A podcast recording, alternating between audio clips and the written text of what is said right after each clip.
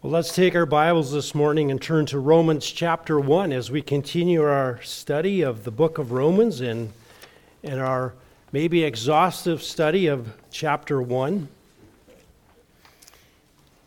And our text this morning will be three verses, verses 13 to 15. But again, we want to put these verses in context.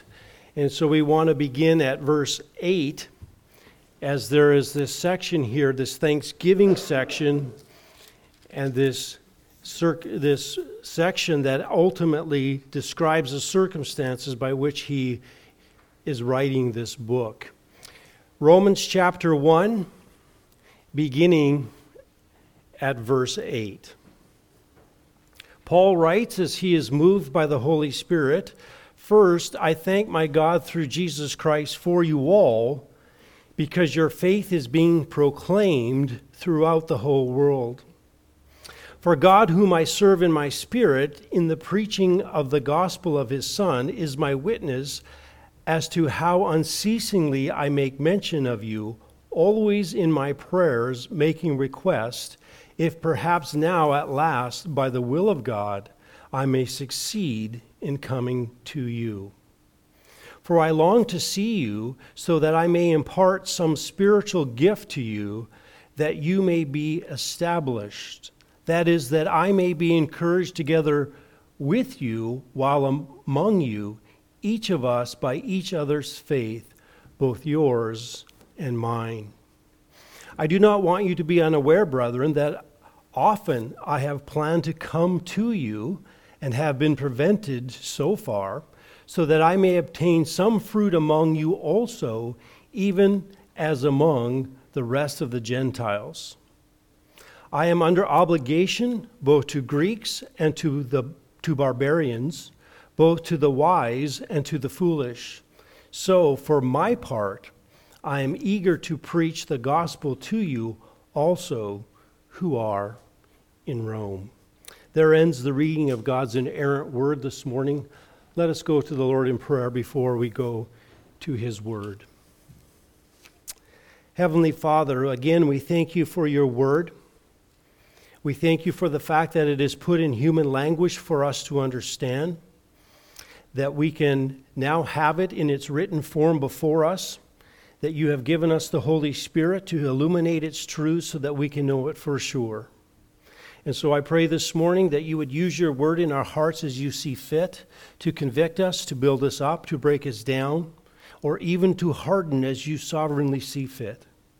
And so this morning I pray that you will again uh, be our teacher and that you will build your church here this morning in your name. Amen. Well, we've been going through this section here, verses 8 to 15, and we've been talking about commitments, about how we are to be making commitments to other believers. And though Paul is giving us this historical background and, and the historical circumstances behind his writing the letter, and though he is giving thanks for them and praying, we also recognize that as he does this, he demonstrates a heart for the Roman church and for those Roman believers there. And so he wants, as we could say, we could see these commitments that he has made towards the Roman church. These commitments that really every believer, because Paul is, is a leader in the church, he's an apostle of God, and he's an example for us, and therefore we should follow that example, and we too should be making these commitments to fellow believers. Whether those believers, and, again, this is primarily in the context of the local church. He's, he's writing to a local church, he, and so these commitments are primarily to the believers within our local body. Now, certainly, we do want to have these, some of these commitments to other believers as well, but primarily, Paul is speaking to those within the same fellowship. In other words, your commitment as a believer and your spiritual commitments should be to those to the church in which you attend. That is where God has planted you. That is where He has given you your gifts to be exercised. And so your commitments need to be primarily to your local church. right? The Bible describes the local church as family. This is your family, this is where your energy is to go. And so, yes, we do have contact with believers from other churches and we, and we have fellowship with them, but your primary circle of commitment needs to be to the local body because that is where God has planted you, and therefore that is where you are to exercise your giftedness. This is where you are to be committed. And so, Paul, as he began, gave us, we've already looked at five commitments. We were told, number one, that we were to thank God for each other. In other words, we needed to be able to look at each other and look beyond the faults of each other and to see what God is doing there. And, that, and to recognize that God is working in our fellow church people, and therefore we want to praise God for what He is working out. Secondly, we need to pray for them consistently. That is to be one of the jobs that we are committed to as believers. This is what we must do. I must pray for you, you must pray for me. And so, this is not something that is optional for the believer, and we looked at that. This is actually something that we're commanded to do, and if we don't pray for one another, it's actually disobedience. And sometimes it seems like, well, well, we should do this, but when we put it in the negative, actually it's disobedience. It's like, whoa, actually maybe I, maybe I need to be doing this. And so Paul says, I'm committed to it, you need to be committed to it. Thirdly, we saw that we needed to, we needed to be committed to enjoying one another, being with one another, and just enjoying one another to just have fellowship together and have those times where we just actually like being together. It's like a family in the family room, right? You don't even really have to be doing a whole lot. You're just together and you're hanging out and you're just enjoying one another. And Paul says, This is what you, I'm committed to that. You need to be committed to that. And then we saw that we were, number four, we were to promote their spiritual growth. We need to be those who are actively active in promoting spiritual growth in others. We need to be intentional about that. In other words, we need to make sure that we are the one who are driving conversation to spiritual issues rather than staying on, on the mundane and the vertical and the worldly things. And number five, we were supposed to pursue the mutual benefits of fellowship. And what we said by that is this there's no believer who's too mature to get benefit from another believer. In other words, we need to recognize that you're not ever too good for someone to encourage you in the faith, and that you're never too weak for someone else to encourage someone else. In other words, when, it, when a mature believer sees an immature believer start to grow and, and, they, and they see their struggles and they see their love for the Lord, that's an encouragement. We don't, we don't say, oh, well, that's, they're immature, that's terrible. We look at them and say, wow, look at their love, look at their passion. Maybe I need to renew my love for God. And so we recognize that we need to pursue the mutual benefits of fellowship. We need to be together so that we can encourage one another in the faith. Now, that leads us this morning to our final three commitments that Paul makes in this passage. And he's going to give us th- three new commitments. And he's going to say, first of all, you need to use your giftedness to serve one another. In other words, you have been gifted with gifts, and you need to use that to help others.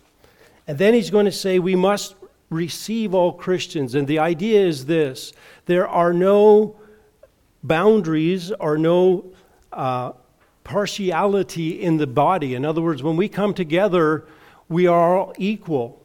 There's nothing that separates us in any way, whether that's culture, whether that's language, whatever that is, we are to be together.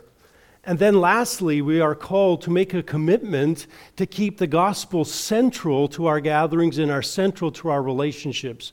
And so we will touch on that as well.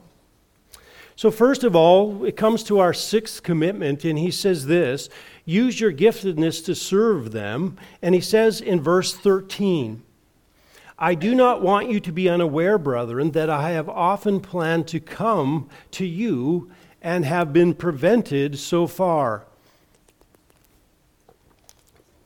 Now, some of your translations will say now, and he's kind of transitioning here in thought in order to, in order to give a, more of an explanation.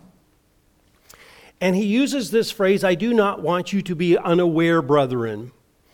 And Paul uses this phrase often, and, and, he uses it when he is calling attention to something that is important. In other words, here's something I want you to pay attention to. Here's something that I think you need to hear. And so basically, pay attention. But he also uses this phrase to introduce things to his readers that they might not know. In other words, he, they might not be expected to know because this is maybe new information that he's giving them. He uses this often. He used it in, in Romans chapter 11, verse 25, calling the Gentiles to salvation the mystery of God. He talked about the mystery of spiritual gifts in 1 Corinthians 12.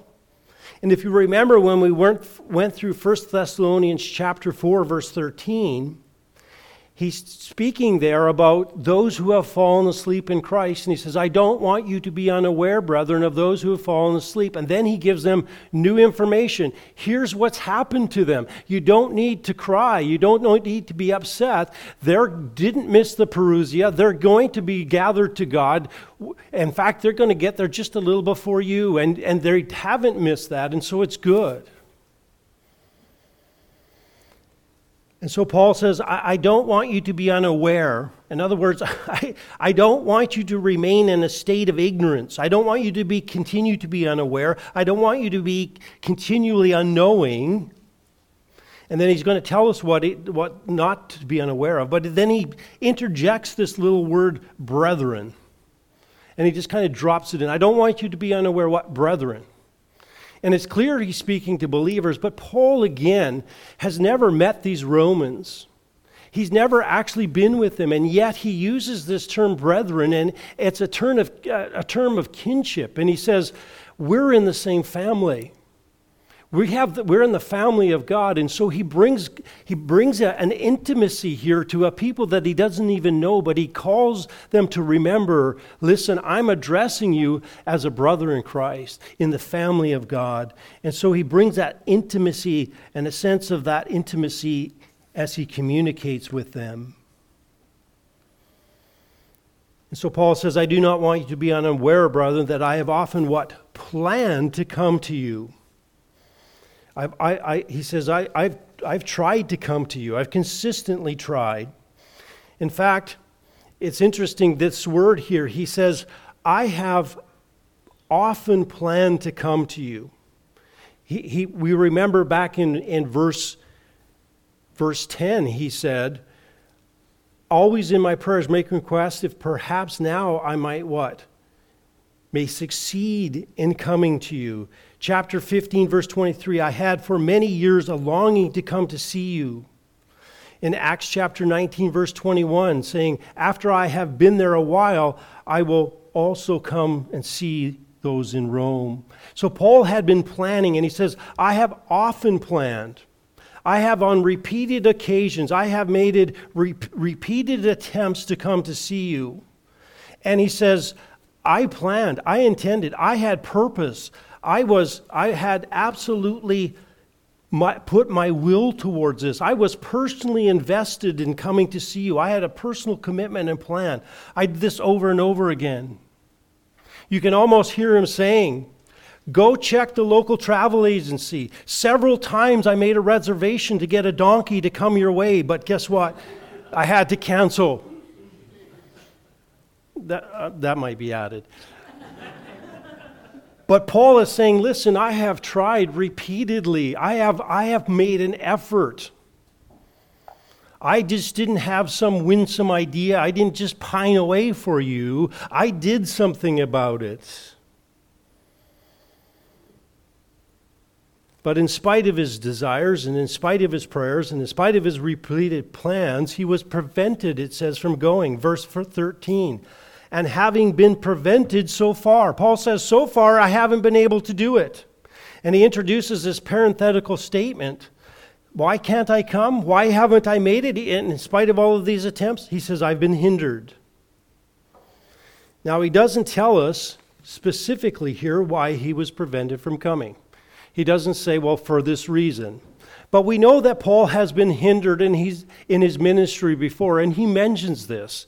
In fact, when he was going to the Thessalonians, when, or he wanted to go to the Thessalonians, in 1 Thessalonians 2:18, he says, "I wanted to come to you more than once, and yet Satan hindered us."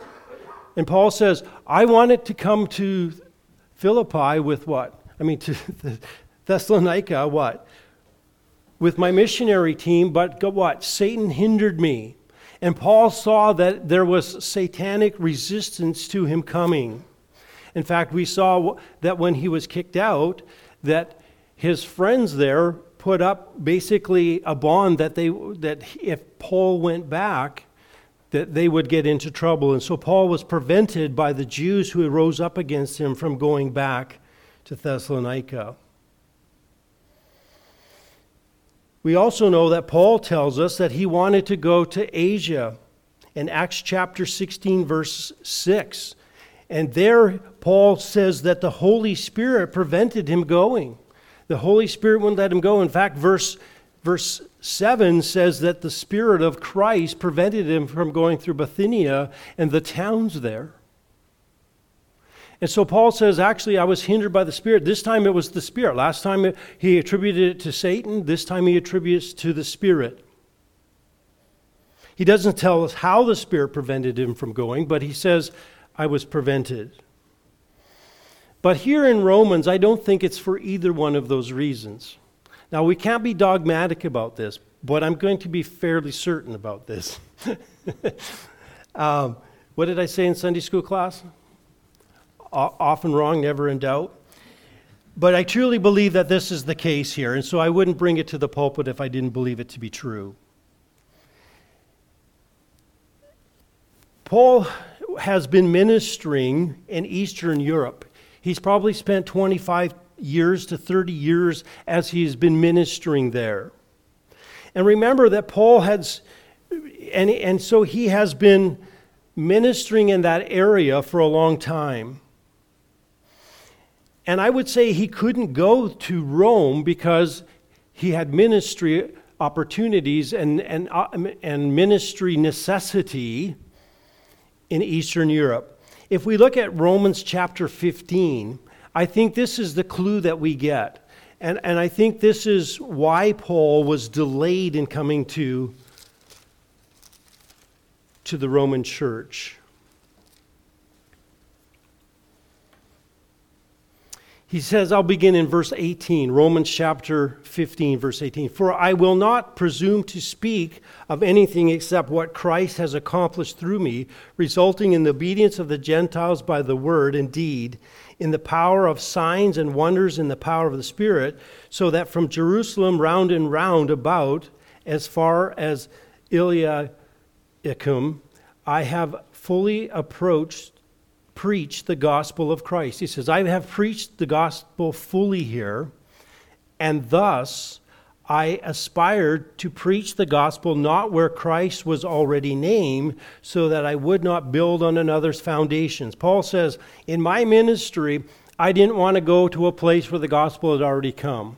I, want, I didn't want to build on another man's foundation. I wanted to lay the foundation, and I wanted to go a place and preach the gospel in a new area. And he says, But as it is written, they who had no news of him shall see, and they who had not heard shall understand. So, in other words, I've gone and I've given the gospel, and, and now they, they can see, and now they can understand. He says, For this reason, I have often been prevented from coming to you. In other words, there's places to preach the gospel. My ministry wasn't done here, therefore, I couldn't come see you.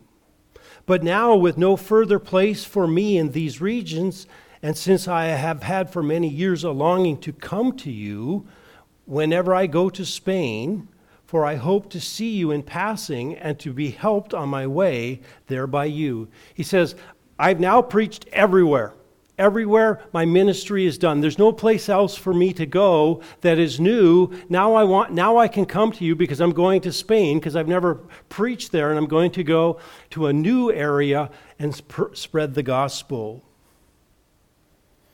And so Paul is hindered from coming, I believe, simply because he had ministry in, in, the, in the Eastern Asia there where he needed to finish before he moved on. And so it's sort of like you, you, you start to make plans to travel, oh, more ministry to be done. Oh, plans to travel, oh, more ministry to be done. And so Paul is now finished. He has finished his missionary journeys.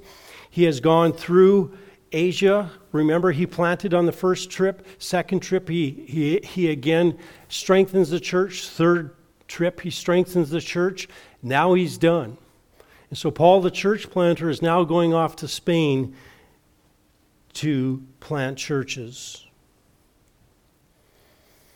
So Paul says, I have on a number of occasions made plans to come to you. I've made these plans to come to you. Now, this is not the point of the passage, but I think it's interesting that Paul gives us some clues about the will of God here. Now, we've been talking about the will of God on Tuesdays, and so this is just a nice segue to, to get you interested in what we're doing at prayer meeting. We've been talking about the will of God, but if you look at Paul here as he looks for the will of God, first of all, he prays. And he prays, but he prays what? According to God's will. Right? He is, he is praying and he, that God might what? Allow him to go. In other words, Paul is laying down his will to God's will. He doesn't demand, he doesn't make sure say that God must do this for him. He says, Perhaps at last by the will of God I might come. Verse 10. Right? So he does he he is he is in essence laying down his will to God. Your will be done. If the Lord wills, I will come. I want to come according not to my will, but according to God's will. Now notice this too opportunity here, I mean, obstacles do not mean that it's not God's will. Because Paul has been praying, and, and he's been praying and praying and praying and not able to go, and yet he still has the desire for God's glory and for his for his the spread of the gospel and to, to go. And so he continues to pray, even though there are obstacles. And so, not always because there are obstacles, does that, does that mean that God says no? In fact, he may say, not now. He may say later, which he did with Paul. I mean, Paul actually arrived in Rome, what, in chains, but he got there, right? So God says, in my time and in my place. We also want to recognize opportunity does not mean God's will. In other words, just because there's an opportunity and just because your desire is good doesn't make it God's will for you. Right? We remember David when he went to build the temple. He says, God, it's not fair that I have a palace and you don't have a place to be worshiped. Let me build a house for you. And God said to David, What? No, you've got you it's a good desire, but you've got too much blood on your hands. You can't build my temple. Your son will build the temple. And so again, the Proverbs tells us a man plans his way, but what God directs his path. Paul made plans. He just didn't wait. He didn't just say, Lord, um, if give me a feeling, give me some peace. He didn't say that. He made plans and went in a direction, and when the circumstances came along that prevented it from going, then he didn't go. And so we want to recognize that Paul did not have this clear, a clear revelation plan for his life. Even as an apostle, he didn't have it. And nor does he ever say that uh, upon not having peace, I didn't travel. He just says, actually, I was prevented from coming. That's it. He, he says circumstances, and we would understand even here the circumstances of ministry kept him from coming. There was needs that came up, therefore he went and met them. And we'll see that circumstances are exactly what took Paul to what? To Rome. Right? There's no, there was no voice to Paul that told Paul, hey, guess what? you're, you're going to get arrested and you're going to go to Rome that way. In fact, Paul appealed to Rome. Why? Because he didn't want to die, right? He didn't know the future. He, he just appealed because that was his right. And so I think as we look at Paul, we can certainly see that the will of God is, is, is something that we need to seek through prayer, but we also recognize that, that good desires don't make it God's will, obstacles don't mean it's not God's will, but simply we need to plan and what? Let God direct your paths. Let God, through providence, as you live obediently for his kingdom, like Paul did, he, he lived for the will of God, he lived for the glory of God, and then he just planned and then let circumstances through providence take care of it. So that is how we are to look for the will of God.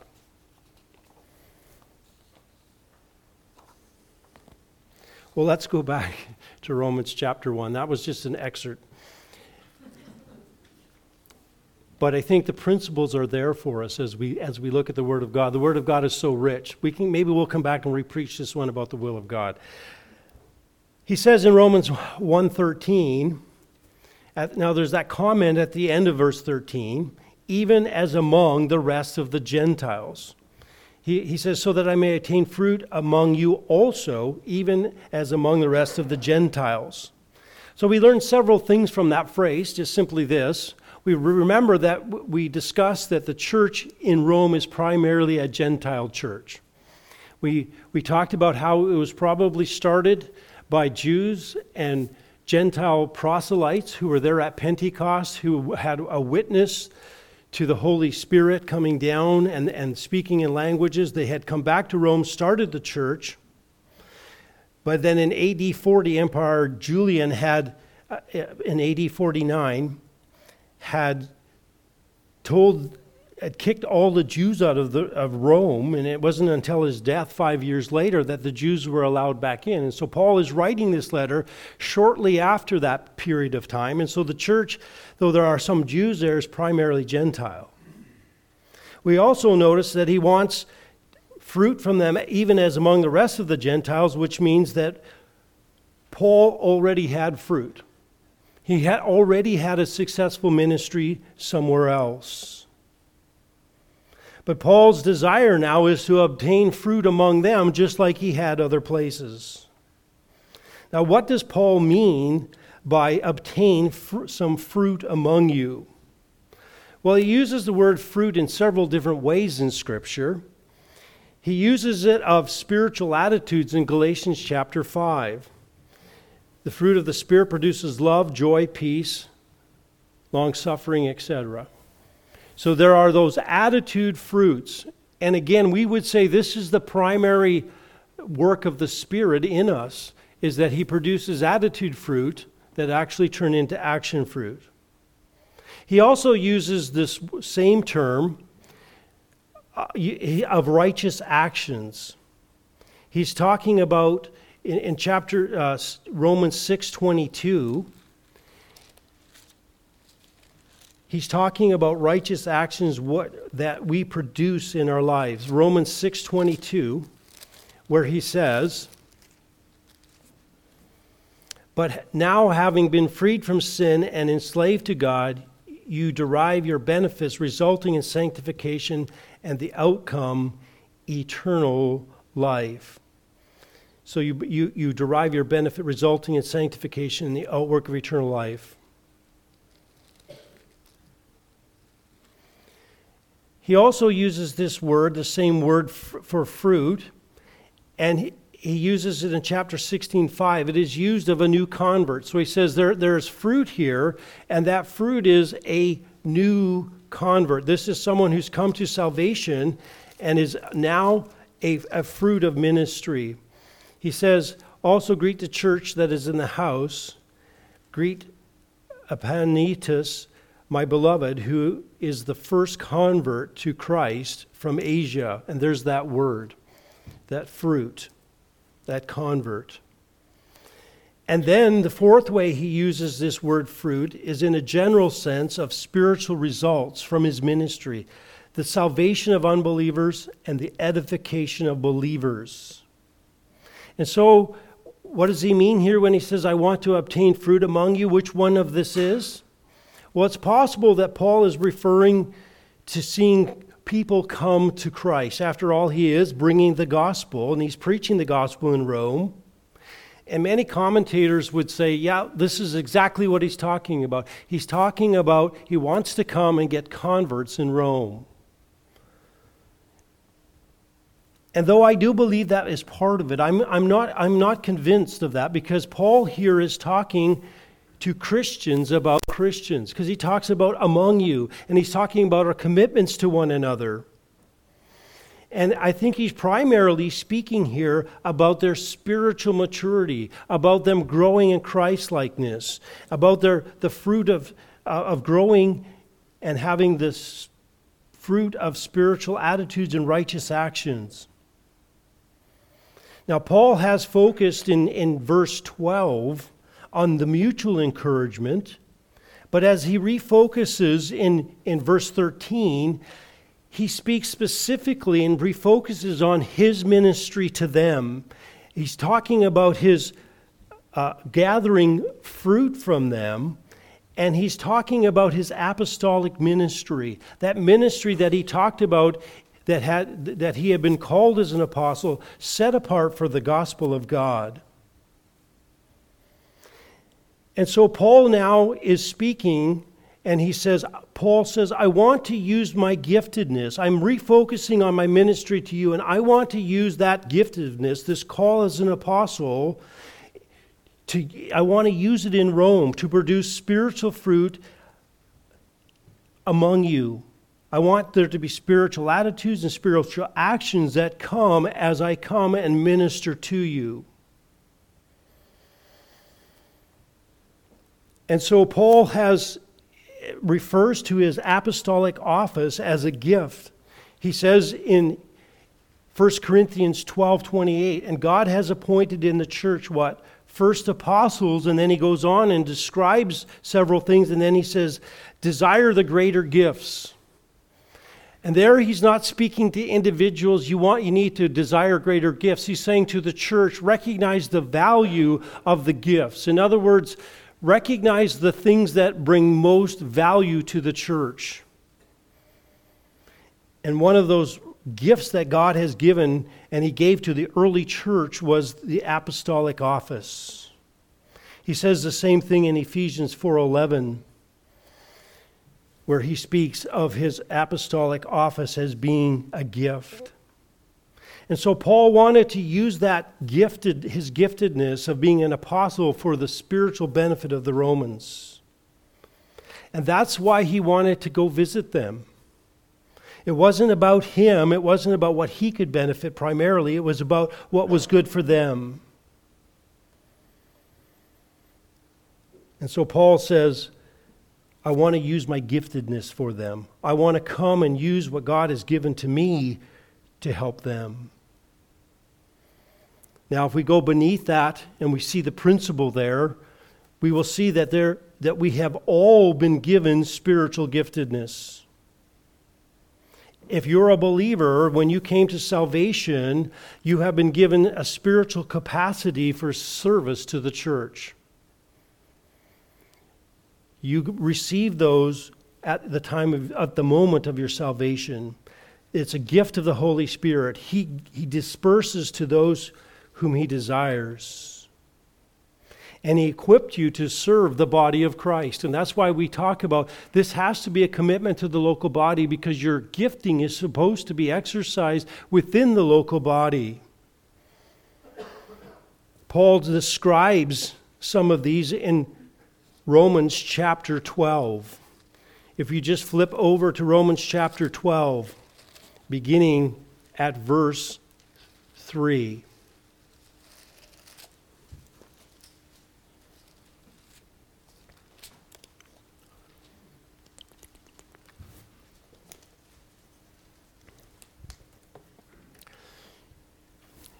Paul writes, For through the grace given to me, I say to everyone among you, now notice that, everyone among you, not to think more highly of himself than he ought to think, but to think so as to have sound judgment, and he's particularly speaking here in the area of spiritual gifts. I want you to have sound judgment when you think about that. God has allotted you according to the measure of faith. For just as we have many members in one body, and all members do not have the same function, so we, who are many, are one body in Christ and individually members of one another. And so he says, listen, we all have a different function. We're all in the spiritual body of Christ. We all belong to the church. But he says, just like your physical members, just like your body has different function, your, your brain is different than your heart, than your lungs, and your foot than your hand. He says, so too in the church, there is a different function of all the believers. And he says, since we have gifts, in verse 6, since we have gifts that differ according to the grace given us, each of us is to exercise them what? Appropriately. And there's a call to use our, our spiritual gifts. And then he goes on to describe what that looks like in the case of a number of spiritual gifts in that chapter. Paul talks about this again in 1 Corinthians chapter 12. 1 Corinthians chapter 12, Paul begins to talk about spiritual gifts, and they were having problems in Corinth. Uh, they were wanting to use their gifts to, to, to make themselves look good in front of others. It was about self edification. And Paul says, he begins and he lays this foundation and he says in 1 Corinthians 12 4, now there are a variety of charismata or special gifts.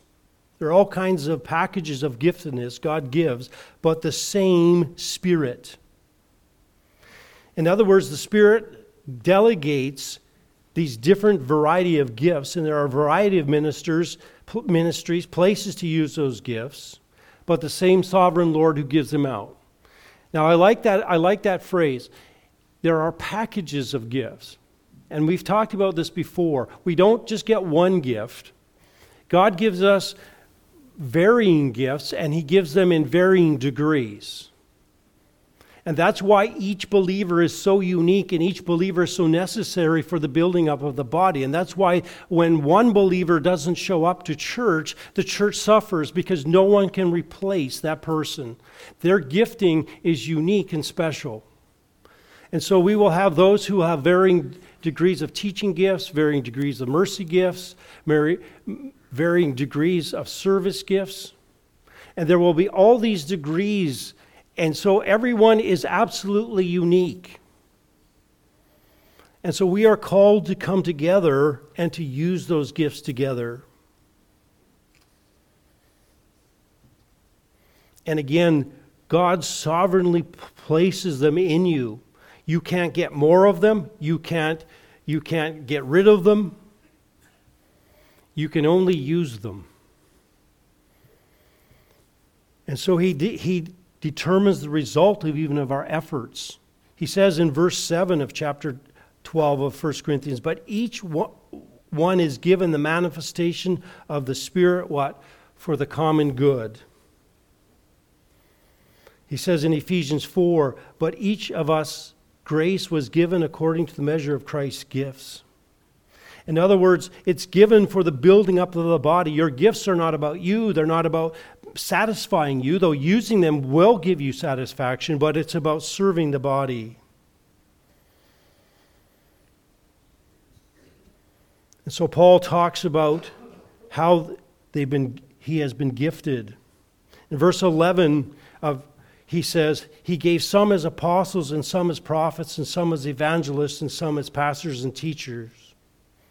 And Paul says, God has given these gifts to the church for the equipping of the saints so that you would what? Do the work of service of the building up the body until we obtain what?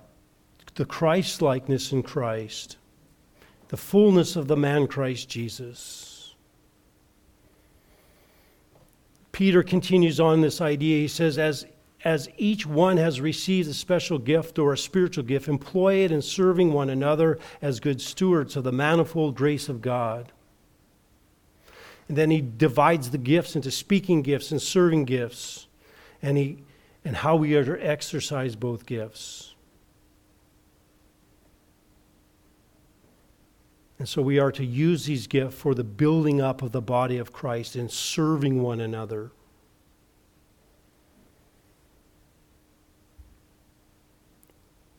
To some degree, this has been lost in the church.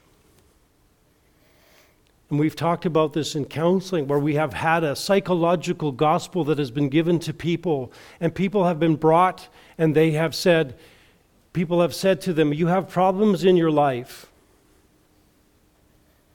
You're messed up. You need Jesus. Come to Jesus and he will fix all of your problems. And people come to church and they come to church not to serve the Lord Jesus Christ and make him Lord of their life, but to get something from him. And the church has become a place where people come to get rather than to serve. And Paul says, actually, you need to be committed to come to church to use your gifting to build up the body. You're not here, and we've said this before, you're not here for just a spiritual fill up. You're here to come to exercise your gifts. And minimally, you need to do it on Sunday, but we need to be doing it through the week to one another. Your giftedness is not just for one day a week, it needs to start there.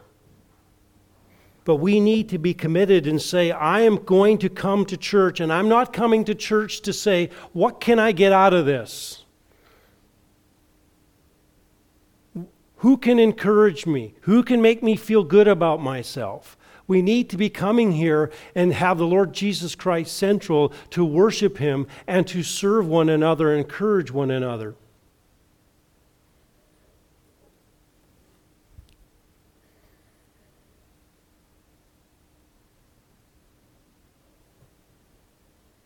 Quite frankly, if you're coming here and you're coming here to get, then you are forgetting, you are ignoring what the Holy Spirit has actually called you to do. The Holy Spirit's plan is to take the gifts He's given to you and for you to serve your brethren.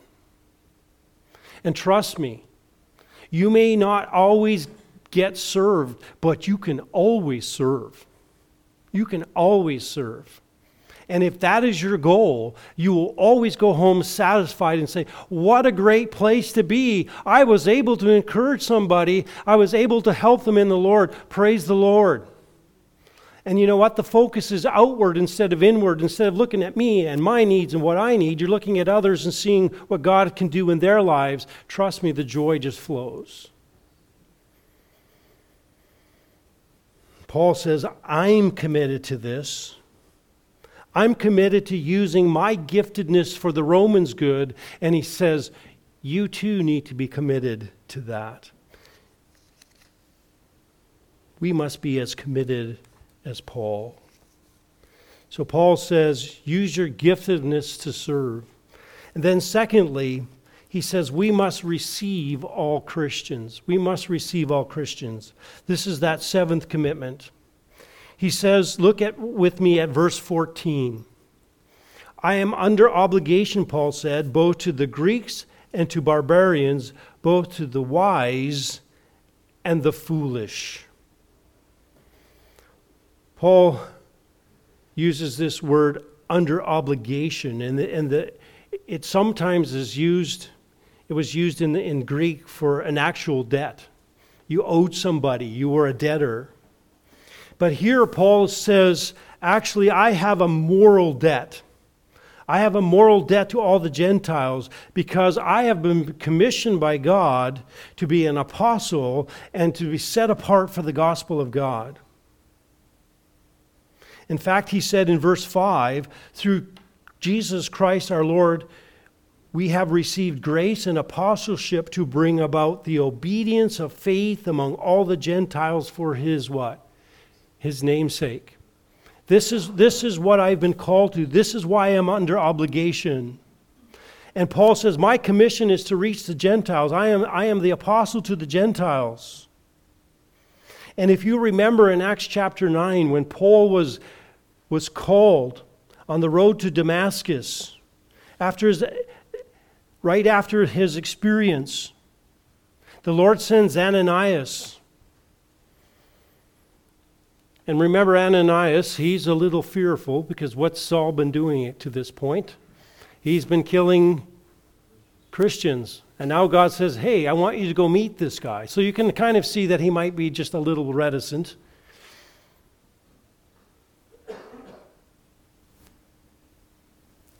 But God says to him, Go, for he is a chosen instrument of mine.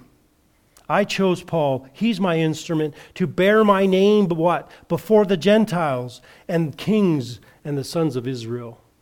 He said, I'm called, Paul's called what? to go to the Gentiles.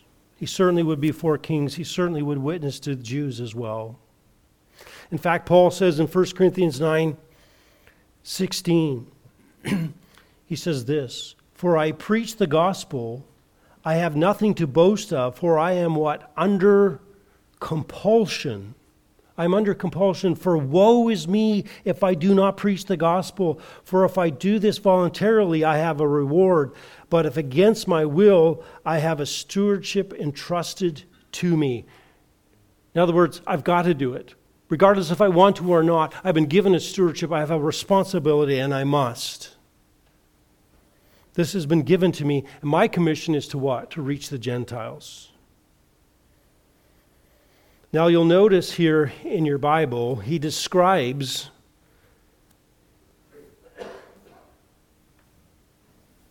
probably the Gentiles going back to the verse before. And notice he gives two sets of dis- pairs of nouns that describe these Gentiles. Now, notice this. He says, First, I am under obligation both to Greeks and barbarians to Greeks and barbarians. The word Greek is sometimes used specifically of those who are of Greek descent. So there are, so are those who come from Greece and they are Grecian, they're born Greek. But this term eventually came to describe all of those who spoke Greek and were influenced by Greek culture. In fact, that was one of the great uh, prides that they had as a people, that they were spreading Greek culture and Greek philosophy around the world and the Greek language. And we know that before the Roman Empire, Alexander the Great had a great influence as he conquered much of the known world. And so, as the Greek Empire fell, the Roman Empire came and kept much of what the Greeks had. And it was considered really to be the achievement of society to this point. It was, it was probably what North America believes that they are or have been to the world. This is a culture beyond culture. This is wisdom beyond wisdom. And so the Greek culture permeated really the whole known world, the Mediterranean world, everything, every place that was conquered. And so Paul uses this even sometimes, it, it, it, had conquered so much of the world, he uses it to refer to the difference between Jews and Gentiles because it would just assumed everybody everybody who was under Greek influence. But you'll notice then that he says there are those who have Greek culture, but then he notices he says this, and he contrasts it with this word barbarian. And, and again, he's making he's describing the Gentiles that he was describing the Gentiles who were like Greeks in sophistication in their culture, and, and it's clear because of the meaning of the word barbarian. In other words, he's making this contrast between these, this Greek culture and these barbarians. Now, the word barbarian is actually an English word. Uh, it, the English word barbarian is actually a transliteration, I mean, of the, of the Greek word. And it's, again, one of those words that has been brought over, just like baptism, for baptizo, which means to dip. And this is a onomatopoetic word. That is, it's a word that sounds like it means. Now we're familiar with those words. A bee does what does a bee do? He buzzes, right? Bacon sizzles. I'm, I'm glad. I'm glad there's still some bacon eaters. Right? And so this word sa- literally sounds like that, like bar, bar, bar. And that's literally, literally where the word barbarian comes from. They, the, the, to the Greeks, as they listened to other languages, they just thought they were uncultured and uncouth, and they would just say, it sounded like they were speaking like bar, bar, bar, bar, bar, bar, right? There he goes again, bar, bar, bar, bar, right? So they, they, it was a term of derision. And so they considered those other cultures unsophisticated. They considered them uncultured. And they looked down on them. And he says, I, I, I, I'm a minister to what? The Greeks and the barbarians. To the cultured and the uncultured, is what he's saying. It doesn't matter of your cultural status. It doesn't matter if you're sophisticated. It doesn't matter if you're not. And then he has a second set of nouns here the foolish and the wise, or the wise and the foolish. And he says, uh, Paul uses this same word in verse 22 if you, in chapter 1, where he speaks and he says, professing to be wise, they became what? Fools. Professing to be wise. And the idea here is he's referring to those who are formally educated, those who've been trained and taught. And again, the Greeks thought that their philosophy and their teaching was beyond anything that had ever come before. And there was a, a mental superiority because they had were educated and they read and they taught philosophy and they knew all of these writers. They were producing books.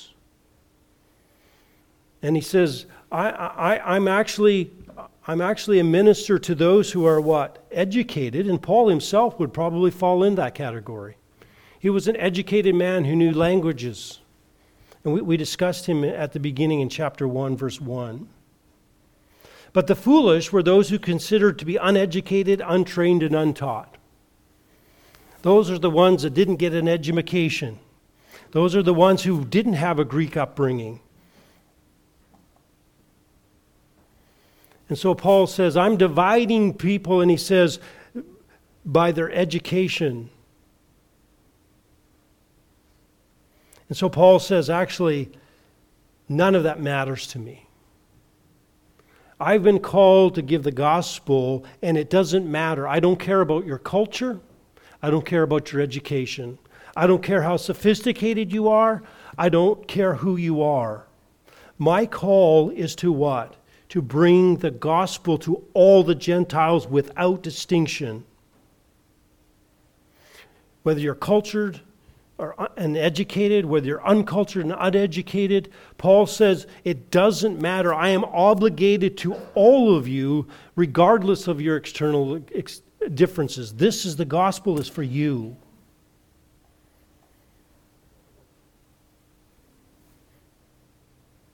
And Paul says, wherever I go, it doesn't matter. If I go to Asia, I go to Spain, even if I come to Rome, I'm going to find people, Gentiles who fall into these categories. And he says, I'm under obligation to all of them. None of them I'm not obligated to. I'm going to find believers like that.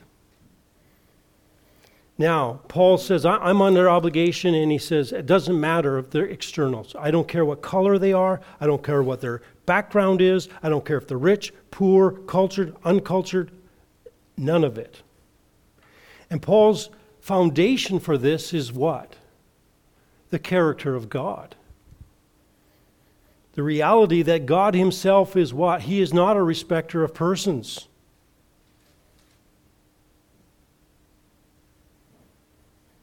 We often look at people and we judge them by the package. We have immediate reactions to them. But that's not the way God acts, and that's not the way we are to act.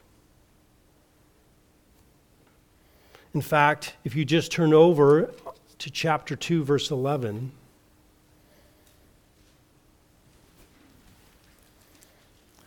Paul is talking about God's future judgment. And notice in verse 10, saying to the Jews, going to meet God's judgment, and the Greek, and in this case, Gentiles, are going to meet God's judgment for what? There's no partiality with God. God judges everyone by the same standard. There's no partiality. He doesn't say, oh, you're Jewish, so you're in. Oh, you're Gentile, you're out. He doesn't say, oh, you're rich, you're in, or you're really clever, you're in.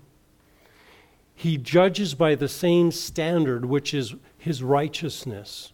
Everyone is judged on their understanding of who Jesus Christ is.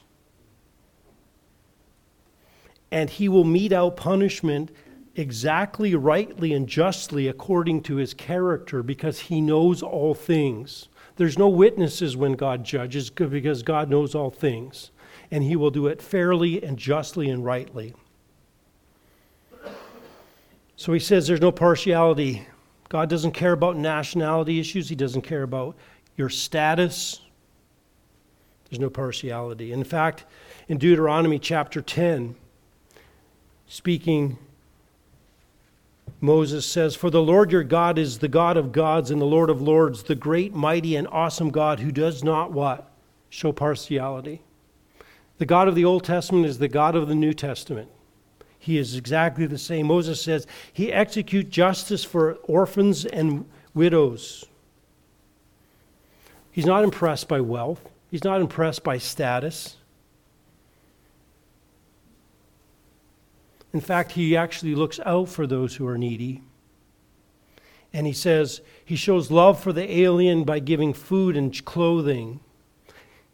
He doesn't care about your citizenship. Ephesians 6 9, Paul talks about slaves and masters. He says, Masters, give up threatening, know that your master and, and their, that your master and their master is in heaven. You both have the same master, you're both the same. God doesn't care about your status. He doesn't care about your ethnicity. He doesn't care about the color of your skin. God will judge impartially.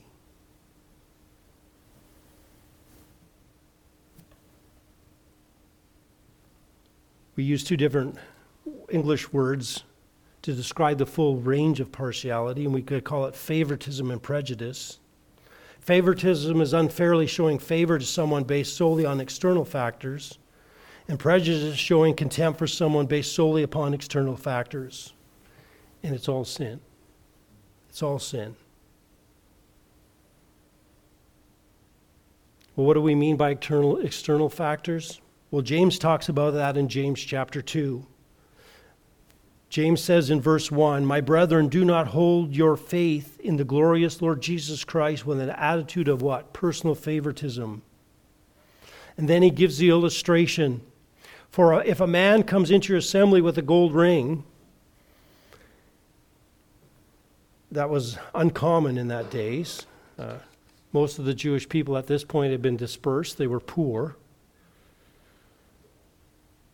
And so if someone came in with a big fancy gold ring, people would notice.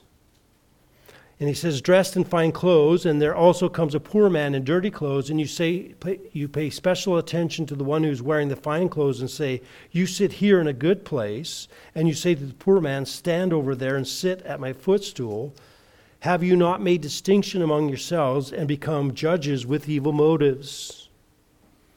Now notice he doesn't criticize the rich, nor does he criticize the poor, but he does criticize the response of those who would judge someone by their by their status, by their wealth, by their externals. God looks on the heart. He says in verse 9, But if you show partiality, you are committing sin and are convicted by the law as what? Transgressors. It's sin. There's no other way to put it. It's sin. What law did they break? You haven't loved your neighbor as yourself, right? So God is not a respecter of persons. There's equality at the foot of the cross. Galatians Paul says in 328 there's neither nor Jew nor Greek. He's saying when it comes to salvation, it's for all. The same grace, the same graces are given to every single believer, regardless of your nationality. He said there's neither slave nor free, I don't care about your economic status. I don't care how rich you are. I don't how poor you are. When you come to Christ, there's equality at the cross. There's neither male nor female. In other words, this grace of God goes extends to all. Now he's not eliminating those in reality as we live, but he's saying when it comes to spiritual issues as far as salvation, there's no difference.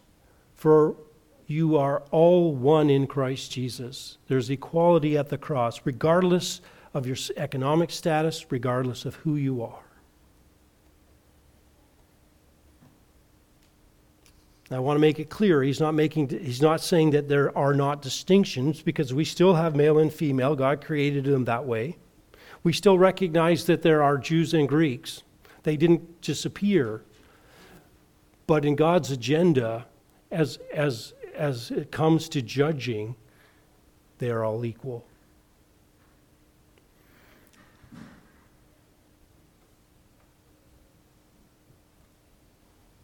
So we are to look beyond the external. We are to look for what God looks for and value every member of the church. Don't look at the appearance. Don't look at the race. Don't look at the ethnicity. Don't look at the color of the skin. Don't look at the popularity.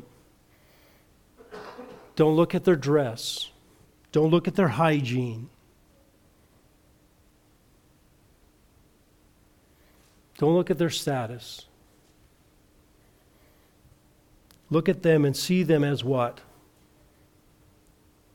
A child of God, a part of the family of God.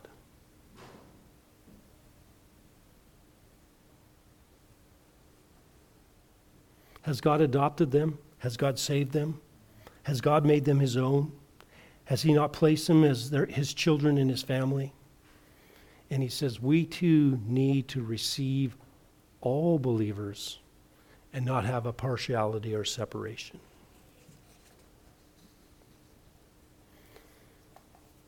So Paul says, use your giftedness, receive all believers, and then he comes to our final commitment. We must keep the gospel the main thing. We must keep the gospel the main thing. He says, So, for my part, I am eager to preach the gospel to you also who are in Rome. And Paul says, I'm eager to do this. I'm eager to come to Rome and do this because I have been given a commission to preach the gospel. This, I am a, the apostle to the Gentiles, and I, I'm just eager to actually do what God has called me to do.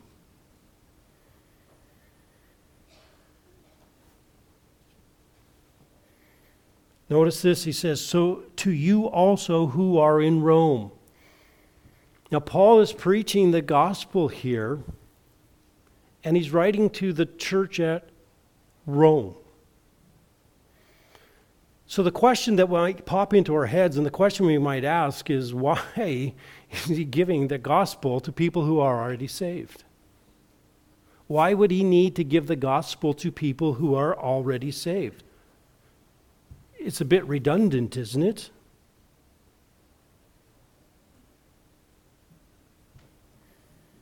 Well, Why would he do that? After all, I mean, the gospel is pretty simple.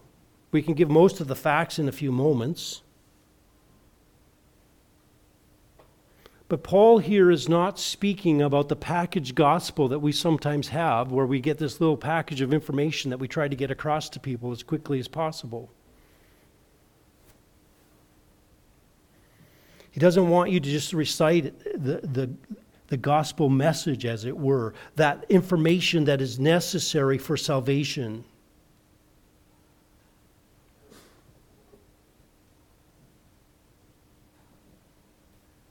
Now, oftentimes in churches, churches are committed to continually using the, the church as their outreach.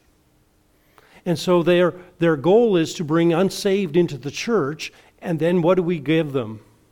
We try to give them the gospel. And so, over and over, people are brought into the church and they're given the gospel, and the sheep are starving. because they never get anything more than the gospel message, the simple gospel message. Now, there's a place for preaching the gospel message for sure. But when Paul says we must keep the gospel central, there are several things that he does not mean, and I want us to understand this. He does not mean that we are obligated to comp- completely give a simple gospel message over and over and over in the church. So that every time you come to church, you just hear the same message. You could put it on a loop.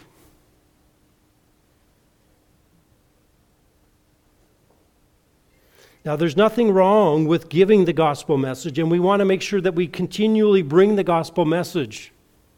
Because we know if we gather together with a group of people, there is someone here that's unsaved. There's someone who's not responded to that gospel, and we certainly want to give that. But that's not being gospel centered. Being gospel centered doesn't mean that we use uh, the phrase a lot, right? Let's talk about the gospel. Have you noticed? We want to talk about the gospel, we be gospel centered. It's kind of a buzzword that people use. Let's, you know, we've got to be gospel centered. That does not make you gospel centered. Oh, maybe we're getting a correction here. Right? It also doesn't mean being gospel centered that no other biblical doctrinal issues really matter as long as we agree on the simple message. There are those who just say, all we need to do is agree on, on the gospel message and everything else is up. We can just, you know, we can disagree on baptism and we can disagree on eschatology, we can disagree on sign gifts. All of that's fine. Just as long as we get the gospel, just the central message of the gospel right. Doctrine is extremely important and it's important in many areas. And tr- correct doctrine gives you the freedom to live the Christian life like you should. And it goes beyond the message, uh, the simple message of the gospel.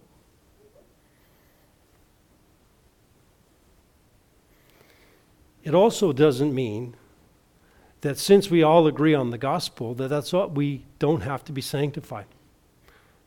Just just agree to the gospel facts, and we'll just, that's all you need. You can just go living like you want to. You don't have to be active in pursuing sanctification. Just, just, just relax. We got the God, we're gospel centered. We got it right. But that's not what Paul means. When Paul came, he didn't just bring the simple gospel. Now, he certainly did because he starts this book, and when he, he comes, he presents the essential truths of the gospel and the good news, and he starts with what? The depravity of man and the, and, the, and the problem that man is in, and the fact that God, man is under God's wrath. And he really doesn't get to the good news till later on when he describes the, the wages, where he describes what God has done in justification for us. And he explains in chapter 4 the, the essentials of justification alone, by faith alone. And then chapters 5 to 8, the effects of the gospel. Having been justified with Christ, what we have peace with God. We're united with him. And so Paul goes through, and as he gives the gospel, remember the Romans is a book about what? The gospel that Paul does not stop with Jesus died on the cross, rose again, seated at the right hand of the Father, and is coming back. Paul gave, after the, the initial giving of the gospel, he now turns and he goes through chapters 12 to 16 and he says, Now live out the gospel.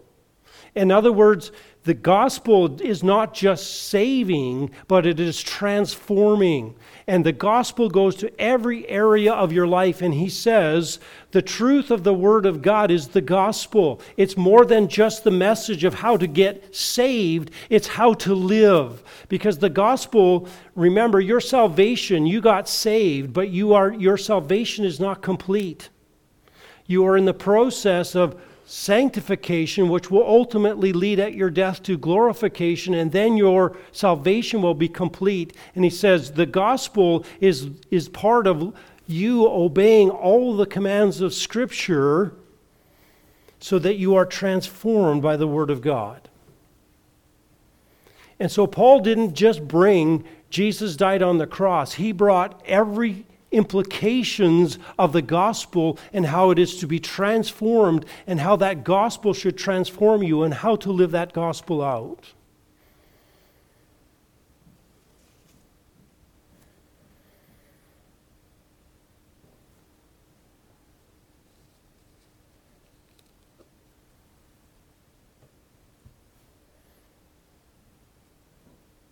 So Paul says, I, this gospel is more than just the message of salvation. It is how that affects you in every area of your life. Colossians chapter 1. Paul says in Colossians chapter 1, verse 5, as he introduces the letter, he says in verse 5, Because of the hope laid up for you in heaven, of which you previously heard, this hope that you heard, in the word of truth, and he says, What I mean is the gospel. So he brings the gospel at the end of verse 5. Now, watch what he says about the gospel in verse 6 which has come to you, just as in all the world also it is what? Constantly bearing fruit and increasing even as it has been doing in you also since the day you heard and understood the grace of God's truth. Did you hear that? The gospel came in and started to do what to do its work and transforming you. It doesn't stop at salvation. It doesn't stop at conversion i should say but it is continuing on transforming your life. And he says it's bearing fruit and increasing even has been doing since also the day you heard and understood the grace uh, the grace of god in truth. In other words when you got saved it didn't stop, it kept bearing fruit. It's still bearing fruit, it's still increasing.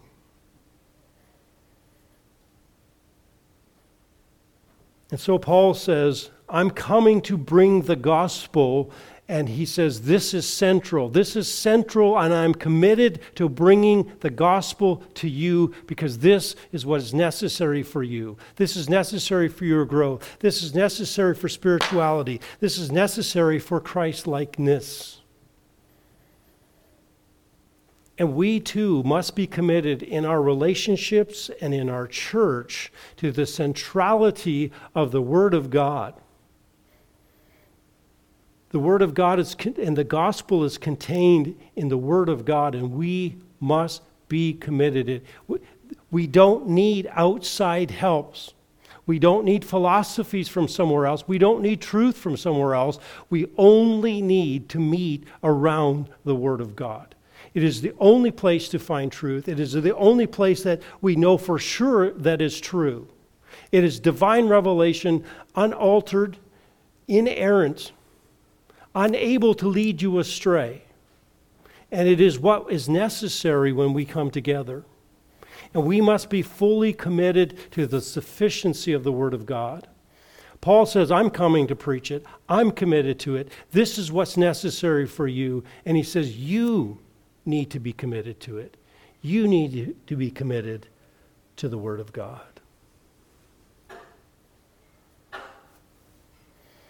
So understand, you respond, it brings you to salvation. Secondly, the gospel continues its work as the implications of that truth are brought to bear on our life and bear fruit. So Paul says, I'm committed to these. And Paul says, I'm committed to the church and I'm committed to, the, to, to, to believers, and this is what I'm committed to. I'm committed to Christian relationships. I'm continued to growing together and, and being together. And so he says, make these commitments.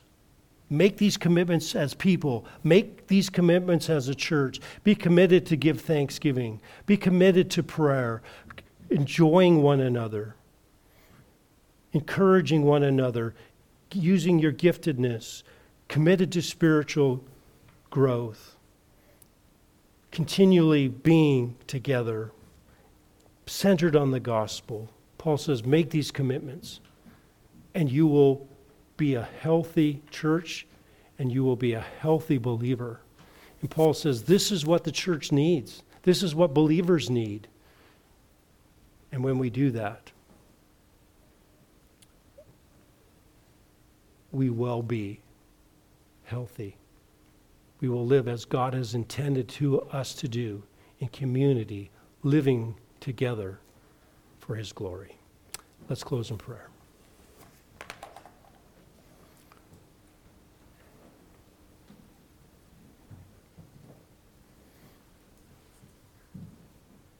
Heavenly Father, we do thank you for your goodness to us. And we thank you for these commitments that Paul has given us. And I pray that we would look at these commitments and that we would be willing to make these commitments to one another and that we would live these out. And that we would recognize the necessity that you have put us in the church, you have put us in relationship with one another and you have tended us to live in community. And I pray that we would be those who would be committed to the things that you are, and that you might be glorified through us as we live according to your will, I pray. In your name, amen.